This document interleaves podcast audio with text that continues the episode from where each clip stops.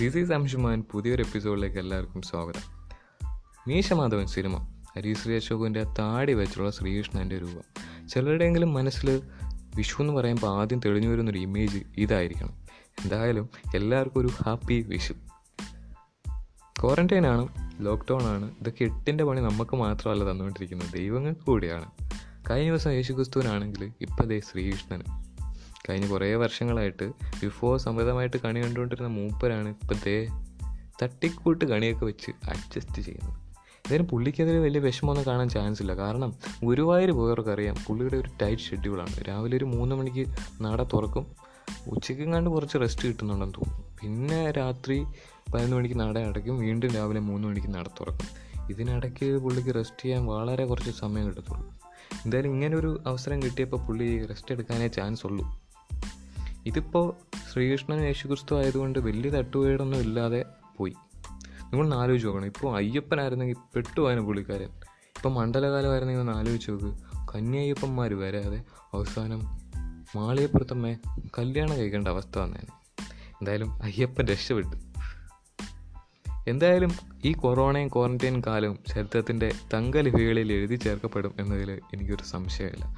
ലോകമെങ്ങും നമ്മൾ മലയാളികളെ മാതൃകയാക്കുകയാണ്. എന്തായാലും വിഷുവാണ് നമുക്ക് വെളിയിലൊന്നും ഇറങ്ങാൻ പറ്റത്തില്ല എന്നൊരു കാര്യം ഒഴിച്ചു കഴിഞ്ഞാൽ മലയാളികൾ വീടിന്റെ അകത്തിരുന്ന് അടിച്ചു ഒളിക്കുവാണെന്ന് എനിക്ക് നന്നായിട്ടറിയാം ചിലർ ഡെൽഗോണ കോഫി കുടിക്കുന്നു. ഞാൻ എനിക്കാണെങ്കിൽ ചായ പോലും ഉണ്ടാക്കാൻ അറിയത്തില്ല. ഈ ഞാൻ കഴിഞ്ഞ ദിവസം ഡെൽഗോണ കോഫി ഉണ്ടാക്കി എന്നതാണ് ഏറ്റവും വലിയ അതിശയം. അങ്ങനെ കൊള്ളാം. ആദ്യം ഒരു പാത്രം എടുക്കുന്നു. അതിൽ കാപ്പിപ്പൊടി ഇടുന്നു പഞ്ചസാര ഇടുന്നു ചൂടുവെള്ളം കൂടെ ഇടുന്നു. എന്നിട്ട് എന്റെ കയ്യിൽ ബീറ്റർ ഇല്ലായിരുന്നു. ഞാൻ പിന്നെ ഒരു സ്പൂൺ വെച്ച് അഡ്ജസ്റ്റ് ചെയ്തു. എന്നിട്ട് പത്ത് ഇരുപത് മിനിറ്റ് അടിച്ചടിച്ചടിച്ചടിച്ച് അത് പതപ്പിച്ച് എന്നിട്ട് അതൊരു പേസ്റ്റ് പോലെ ആവും. എന്നിട്ടത് പാലിൽ എന്റെ മണ്ടയിൽ വെക്കും. ഇത്രേ ഉള്ളൂ ഡെൽഗോണ കോഫി. സംഭവം കൊള്ളാം. നല്ല ടേസ്റ്റൊക്കെ ഉണ്ടായിരുന്നു. ഇനി ഇനി വേണം എനിക്കൊരു ചായ ഉണ്ടാക്കാൻ പഠിക്കാൻ. എന്തായാലും കുറേ പുതിയ കാര്യങ്ങളൊക്കെ പഠിച്ചു. നരേന്ദ്രമോദി ലോക്ക്ഡൗൺ മെയ് മൂന്ന് വരെ അങ്ങോട്ട് നീട്ടിയെന്ന് കേട്ടു. എന്തായാലും പത്തിരുപത്തൊന്ന് ദിവസത്തിന് ശേഷം വീണ്ടും പത്ത് പതിനഞ്ച് ദിവസം കൂടെ കിട്ടുന്നത് അടിപൊളിയായിരിക്കും. പുതിയതായിട്ട് വീണ്ടും നമുക്ക് എന്തെങ്കിലുമൊക്കെ പഠിക്കാമല്ലോ.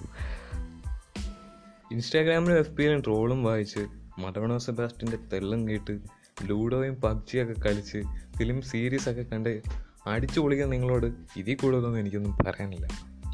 എന്തായാലും ഞാനിത് എവിടെ വെച്ച് നിർത്തുന്നു. നന്ദി നമസ്കാരം.